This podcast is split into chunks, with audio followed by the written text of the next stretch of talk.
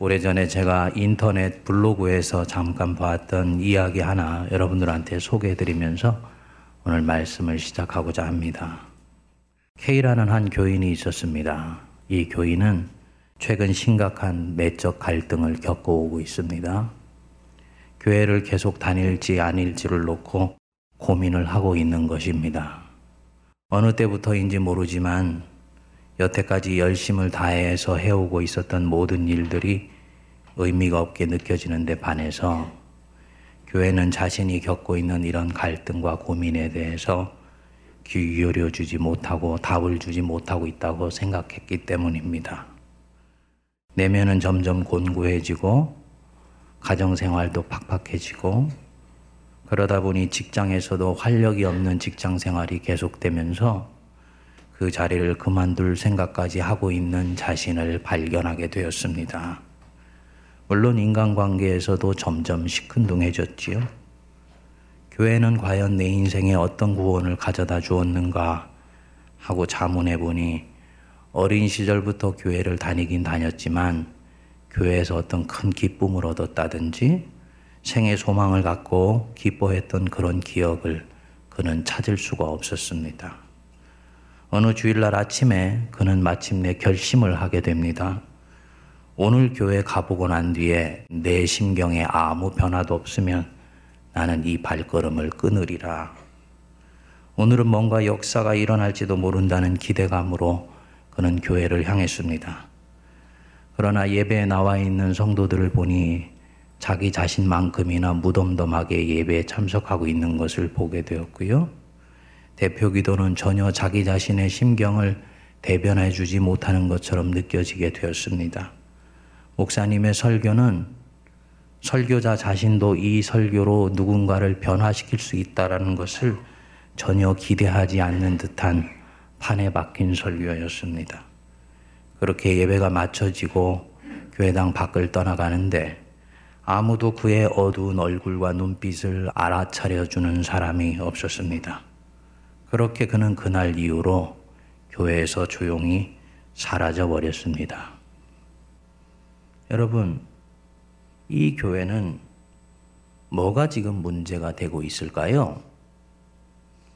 물론 이 K라는 교인 자신이 얼마나 하나님을 간절히 찾았었는지 되묻고 싶기는 하지요. 하지만 더 근본적으로는 그로 하여금 하나님에 대한 열망과 도전을 던져주지 못한 것 역시 교회의 책임일 수 있기 때문에 K에 대해서 비판하는 것은 우리 잠시 밀어놓고 한번 생각해 보자고요. 물론 우리 교회를 말하는 것은 아닙니다. 만일 한국 교회 안에 이런 교회가 있다면 이 교회는 지금 교회의 본질에서 뭐가 빠져 있는 것입니까? 교회는 모든 공예배가 경건하게 잘 갖춰져 있습니다. 교회의 양육과 훈련 프로그램도 있습니다. 구제도 하고 사회봉사도 합니다. 구역 모임도 있고 다음 세대를 위해서 교회 학교도 열심히 하려고 합니다. 그런데 구원의 방주인 교회에 인생의 길을 잃어버린 사람에게 길을 되찾아 줄 수 있는 힘이 없는 것입니다. 뭐가 없는 것입니까? 교회에 복음의 능력이 사라져버린 것입니다. 교회에 복음의 껍데기는 있지만 복음의 능력이 없는 거예요. 경건의 모양은 있지만 경건의 능력이 없어서 그 교회 현장에 있는 사람으로 하여금 복음 때문에 울고 복음 때문에 웃게 만들어 주지를 못합니다. 자기 생을 화들짝 깨어나게 만들고 인생이라는 것이 이렇게 신비롭고 아름다운 것이었는가 하고 놀라게 하고 가슴 뛰게 만들어 주지를 못합니다. 죄인으로 하여금 회심하여 죽게 돌아오게 만들며 중생되도록 만들어주는 성령의 역사가 보이지를 않는 것입니다. 백삼십일 년 전에 세문안교회를 창립한 언더우드 선교사는 여러분들도 잘 아시겠지만 원래 네 살 때부터 인도 선교에 대한 꿈을 갖고 있었습니다. 그런데 우연히 은둔의 땅 조선에 이제 길이 열려서 선교사를 보내려고 하는데 아무도 지원을 하지 않고 어떤 교회도 그곳에 선교사를 보내지 않으려고 한다는 이야기를 듣게 됩니다. 그때 한 메시지가 그를 흔들어 깨웠습니다. 왜 너 자신이 가려고 하지를 않느냐. 그러나 자신은 인도 선교에 대한 특별한 소명을 이미 오래전부터 갖고 있었기 때문에 자신이 할 일은 아니라 생각하고 일 년 동안을 한국에 보낼 선교사들을 열심히 찾아보는 일을 하게 됩니다. 결국 아무도 갈 사람이 없다는 것을 알고는 자신이 한국 선교사로 떠날 결심을 하고 개혁교회 본부에 청원서를 냈는데 선교 기금이 없다는 이유로 두 차례에 걸쳐서 거절을 당하게 됩니다. 그래서 선교사 꿈을 접고 뉴욕에 있는 한 교회 청빙을 수락한다는 편지를 써서 우체통에 넣으려고 하는 순간에 내면에서 소리를 듣게 됩니다. 조선에 갈 사람은 아무도 없다니 조선은 어떻게 될까? 성령님의 음성이었던 거죠. 편지를 도로 손에 넣고 조선 땅으로 가기로 다시 한번 결심한 이후에 그 개혁교회 선교부의 발걸음을 돌렸더니 방금 맥 윌리엄스라는 평신도가 한국 선교에 써달라고 천이백오십 불을 헌금했다는 소식을 듣게 됩니다. 이렇게 해서 최초의 개신교 선교가 한국 땅에 시작됐고요.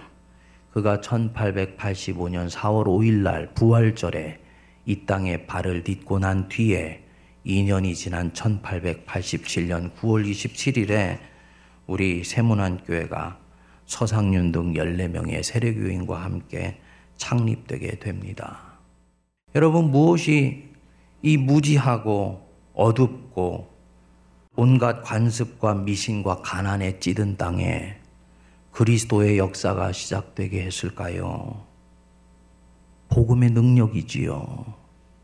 한 번도 살아보지 않았던 땅, 문맹으로 가득 찬 땅, 그런 땅이 이 지구상에 존재하는가조차도 알지 못했던 이 땅에 네 살 때부터 이십일 년 동안 꿈꿨던 인도 선교회의 꿈을 접고 내면에서 신락같이 들린 그 음성에 반응하여 인생 전체를 통째로 던지게 만들었던 그 힘, 무슨 힘입니까? 성령의 능력이요, 복음의 능력이 이를 가능하게 했던 것입니다. 여러분, 복음이 역사하는 곳에는 그 복음을 듣는 사람으로 하여금 반응하지 않고는 견딜 수가 없게 만드는 특이한 능력이 있습니다.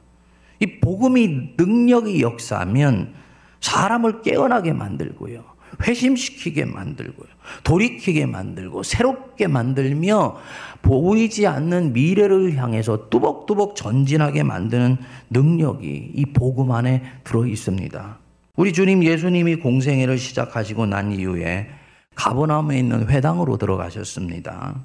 안식일에 늘 하던 대로 회당에 들어가서 당신의 차례가 되어서 랍비로부터 성경의 두루마리 책을 받아들었습니다. 근데 그 받아들은 책이 이사야서 육십일 장 일 절 이 절 말씀이에요. 십칠 절에는 보면은 책을 펴서 이렇게 기록된 데를 찾으시니, 우리 성경으로 보면 의도적으로 육십일 장 일 절 이 절을 찾은 것처럼 오해할 수 있는데 예수님이 일부러 이 구절을 손수 찾으신 것이 아니고요. 이 구절이 때마침 예수님께서 이 땅에 오셔서 하시려고 하던 사역의 핵심을 보여주는 바로 이사야서 육십일 장 일 절 이 절 말씀이었던 것입니다. 하나님의 치밀한 섭리가 있었던 거죠. 그래서 당신이 읽어야 되는 그 본문을 찾아서 읽으셨습니다. 그럼 뭐라 그랬습니까? 십팔 절 앞부분에 주의 성령이 내게 임하셨으니 푸뉴마 큐리오 에프엔에 주의 영, 하나님의 영이 내게 통째로 위에서부터 아래로 쏟아 부어졌으니 그 이유가 뭐냐? 이후에 다섯 가지 이유가 나옵니다. 이는 첫 번째 뭡니까?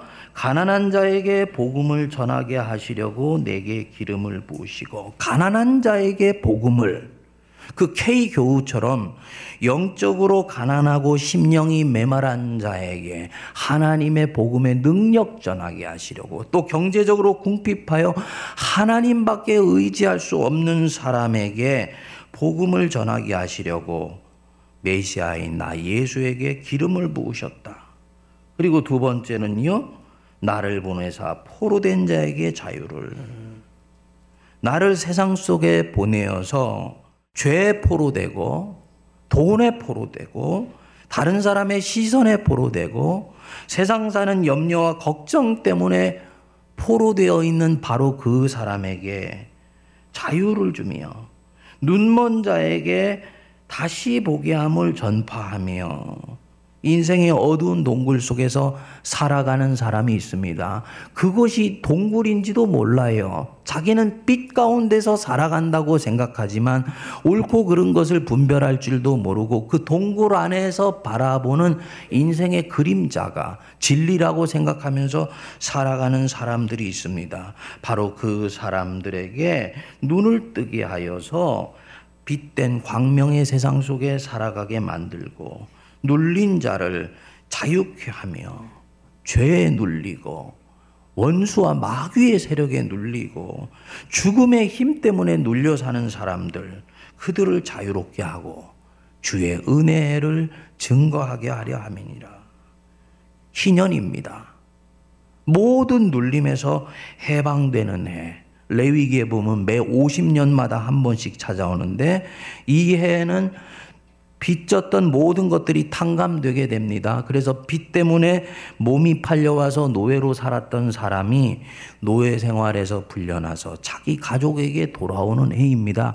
성경에서 우리 하나님이 하나님 백성에게 이 오십 년의 희년을 실시하라고 했는데 이스라엘 역사에서는 한 번도 이것을 행하지를 않았습니다. 그런데 메시아 예수께서 오시고 난 뒤에 이제는 그 놀라운 일들이 일어나게 될 것이다. 그래서 메시아가 이 땅에 오셔서 일하기 시작할 때 실제로 일어나는 일을 우리 예수님이 말씀하신 것입니다. 그리고 이십일 절을 보시면 이에 예수께서 그들에게 말씀하시되, 뭐라 그랬습니까? 이 글이 오늘 너희 귀에 응하였느니라.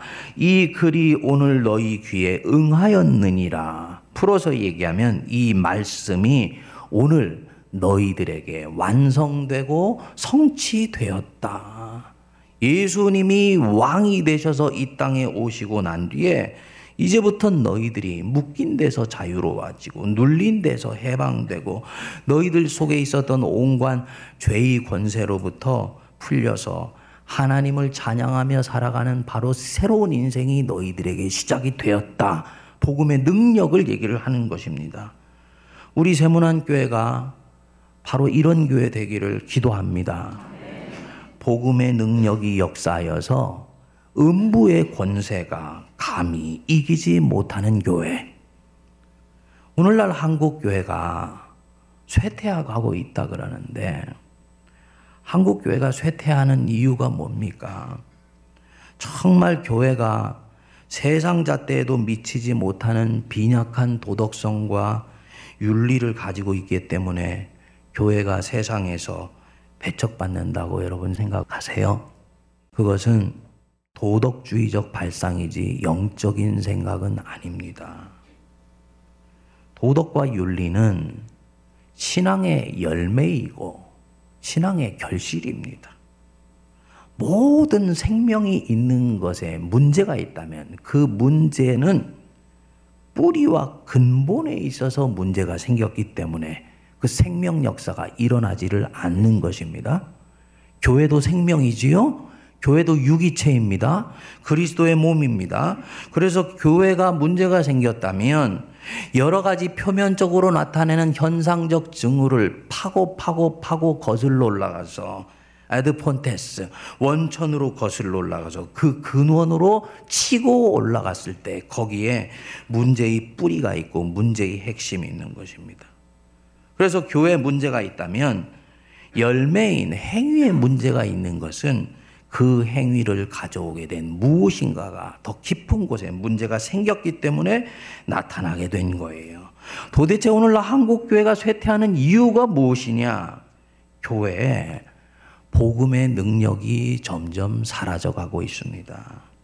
이 K교우처럼 교회로 몰려드는 수없이 많은 사람들에게 왜 그리스도만이 해답이고 하나님만이 그들의 인생의 정답이 되며 구원이 되고 있는지에 대해서 설명해 주지도 못하고 느끼게 만들어지지 못하고 그들의 삶 전체에서 실질적으로 변화가 가능할 수 있도록 안내해 주는 그런 역사가 교회 안에서 더 이상 일어나지 않는다는 것입니다. 그러니까 그들은 묶여있는 것에서 풀려나지 못한 채 옛것에 더욱더 견고하게 묶인 가운데서 인생을 살아가다가 어느 날 교회가 능력이 없다 생각하고 떠나게 되는 것입니다.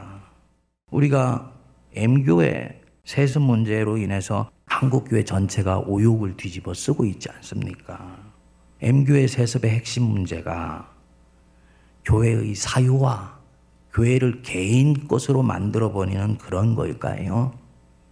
아니면 담임 목사의 카리스마적인 리더십이 오작동하여서 오늘과 같은 불행한 결과를 가져왔을까요? 맞지요. 그렇지만 그것은 사회학적 분석입니다. 더 근원적인 부분이 신학적으로는 있는 것입니다.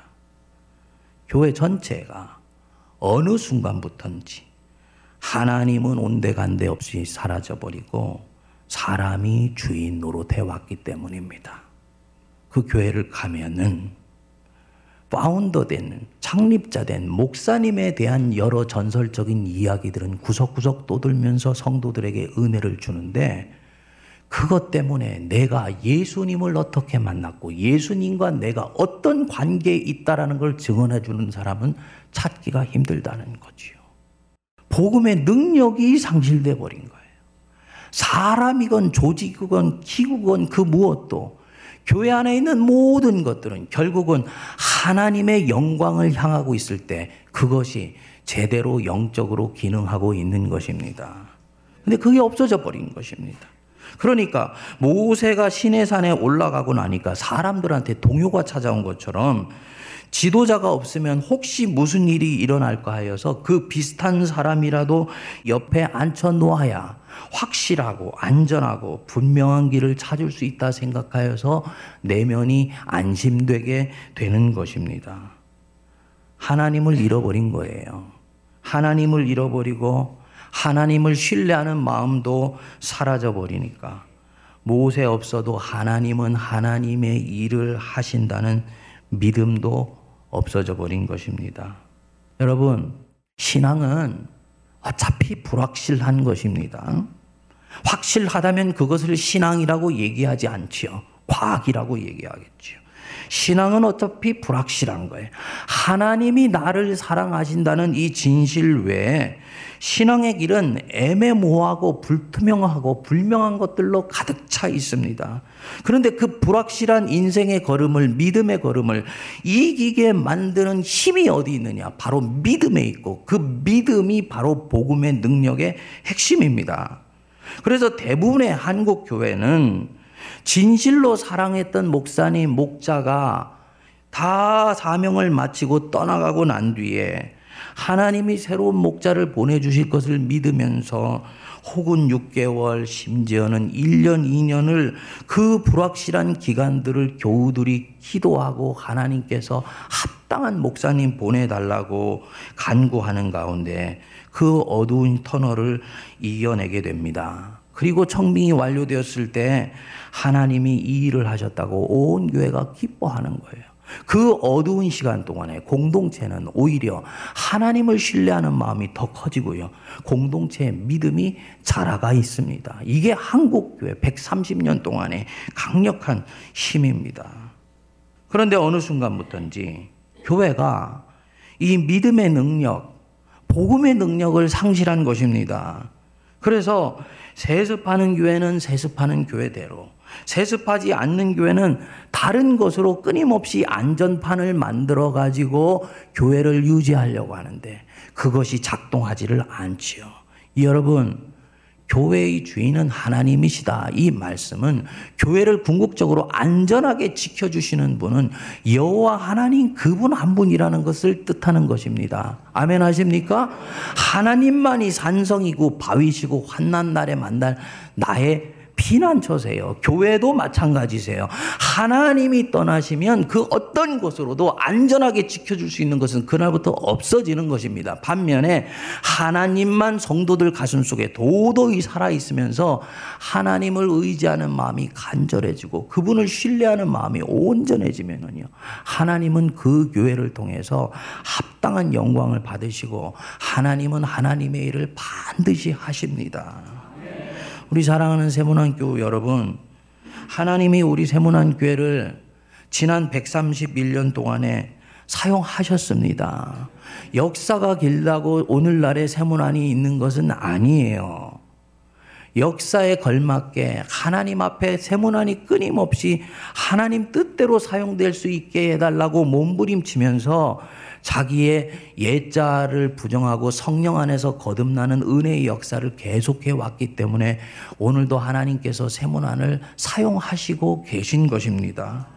선배들의 수고와 땀과 눈물, 그리고 여러분들의 헌신과 기도를 하나님이 기뻐 받으셨기 때문에 이런 아름다운 날들이 계속 이어지고 있는 것이지요. 그러나 저는 우리 성도님들께 그리스도의 마음으로 권면드립니다. 절대로 여기서 만족하시면 안 됩니다. 내가 이미 다 얻었다함도 아니고 내가 이루었다함도 아니라 나는 오직 그리스도 예수께 붙들린 것을 잡으려고 푯대를 향하여 달려간다. 절대로 여기서 만족하면 안 돼요. 예수 믿는 사람은 더 모어 더 모어 하나님, 어떻게 하면 하나님께 더욱더 영광이 되는 내 인생이 되며 내가 섬기는 교회가 될 수가 있겠습니까? 끊임없이 하나님께 더 영광 돌리기 위하여서 자기 자신을 치고 스스로를 부정하며 은혜 아래 복종시키는 역사가 있을 때 하나님이 그 공동체를 더 견고하게 들어서 사용하시는 것입니다.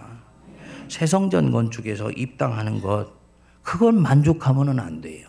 새 성전을 건축해서 나가는데 두 배 이상으로 키워서 나간다. 그것은 어마어마한 비전이면서도 동시에 도전입니다.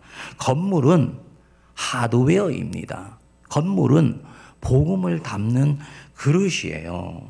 거기에 복음에 새롭게 하시는 능력이 채워졌을 때 그 건물이 비로소 하나님의 영광을 온전히 드러나는 성령의 그릇으로, 도구로 사용되게 되는 것입니다. 반면에 성도가 깨어있지를 못하고 이제는 건물을 우리가 이만큼 지어놨으니 하나님이 알아서 일하시겠지 하고 우리가 해야 되는 책무의 일들을 하지 않을 때 오히려 그 키워져 있는 건물은 우리의 영혼을 빈약하게 만들고 초라하게 만드는 일들이 생기는 것입니다. 한국 교회 안에 건물을 새롭게 지어놓고 오히려 교회가 초라해지는 경우들이 대단히 많습니다. 여러분들을 염려하게 하거나 두렵게 하려고 하는 것이 아니고 주님께서 주신 이 기회를 오히려 선용하여서 우리가 깨어 복음의 능력이 역사하는 교회로 새롭게 만들 때 하나님께서 세문안 교회를 영원 전부터 영원까지 사용하시게 되는 역사가 일어나게 될 줄로 믿습니다. 그래서 우리 교회에 K교우 같은 사람이 찾아왔을 때 예배당 자리에 앉자마자 성령께서 역사하셔서 이 눈에서 폭포수 같은 은혜의 눈물이 쏟아져 나오게 만드는 그런 역사가 일어나야 돼요.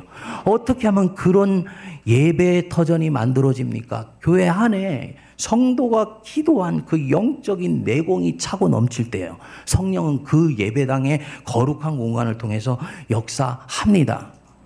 구역장님을 찾아가고 교회에 있는 목사님을 찾아가고 장로님을 찾아가고 싶은 마음이 들게 돼요. 저분은 내 인생의 곤고함을 헤아려 줄 수 있을 것 같아 하는 마음이 들어서 자기의 얘기를 살짝만 문을 열었는데 자기 심령 속에 깊숙한 것까지 헤아려 주는 것 같은 그 눈빛을 발견했을 때 그 사람은 꼬인 실타래가 풀리듯이 자기 인생의 무거운 짐이 비로소 내려놓아지고 조금씩 조금씩 은혜의 강물 안으로 들어가는 역사가 그 교회를 통해 일어나게 되는 것입니다. 세문안 교회, 하나님이 그렇게 쓰시기를 원하세요. 인생의 비전을 잃은 사람들이 신앙으로 양육되고 훈련받아서 청년 언더우드처럼 다른 사람을 위해서 온전히 자기 인생을 드리고도 그 얼굴에 기쁨이 넘치는 사람으로 변화된 역사가 일어나는 것입니다. 우리 도산 안창호 선생이나 우사 김규식 선생, 언더우드 박사가 만들었던 그 언더우드 학당 속에서 길러진 자 아닙니까? 우사 김규식 선생 같은 경우는 언더우드 박사가 만들었던 그 고아원에서 길림받아서 결국은 민족의 지도자가 되었지. 교회는 바로 그런 역사를 만들어내는 것입니다. 하나님, 계속해서 우리 세문안교회를 앞으로의 백삼십일 년도 사용하게 하여 주시기를 간구하시기를 바랍니다. 그렇게 하려면은 주님이 우리 세문안교회만 당연히 사랑하실 것이라고 믿는 교만함을 내려놔야 돼요. 내려놓고 하나님께서 이때까지 사용하여 주셨듯이 더욱더 견고하게 사용하시며 지금보다도 더욱더 큰 일도 맡기실 수 있게 하기 위해서 주님, 세문안교회 복음의 역사가 꿈틀꿈틀 살아 역사하는 그런 교회 되게 하여 주십시오. 기도하면서 내 자신이 복음의 사람으로 온전히 변화되는 역사가 일어나게 되기를 주의 이름으로 축복드립니다. 기도하겠습니다. 오늘도 살아 역사하시는 하나님 아버지, 은혜를 감사합니다. 하나님께서 세우신 성령의 도구를 백삼십일 년 동안 세우시고 이끌어 오시고 견고케 하여 주시며 한국교회 모교회라는 그런 칭송받게 하여 주신 것 감사드립니다. 그러나 저희들은 이미 얻었다 함도 아니고 이루었다 함도 아니요 오직 그리스도 예수께 붙들림 받은 것을 잡으려고 다시 한번 표대를 향하여 달려가는 거룩한 도구가 되게 하여 주옵소서.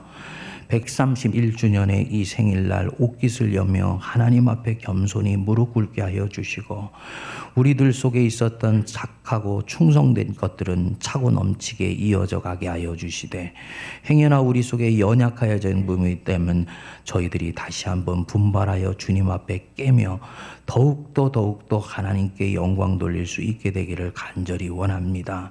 이후에 백삼십일 년은 우리 세문안교회가 복음의 능력이 꿈틀꿈틀 살아 역사되는 교회가 되게 하여 주옵소서. 이 교회 찾아오는 예수를 믿지 않는 자들이 회개하여 돌이켜는 역사가 나타나게 하여 주시고 상처와 곤고함으로 신음하는 자들이 자유와 해방을 누리게 하여 주시며 인생의 빛을 잃은 자들이 세문 안에서 양육되고 훈련받아 광명한 새로운 세상을 살아가게 하시고 민족과 역사를 경륜해 나갈 수 있는 탁월한 지도자들이 배출되는 그런 교회 되게 하여 주옵소서. 이를 위해서는 저희들 자신이 오직 왕 대신 예수 그리스도 한 분만을 저희들 모시며 왕 대신 예수님 안에 있는 복음의 능력에 깊이와 높이와 측량할 수 없는 헤아림을 온전히 깨달아 알아야 되겠사오니 주여 저희들에게 은혜를 베풀어 주옵소서. 예수님 이름으로 기도하옵나이다. 아멘.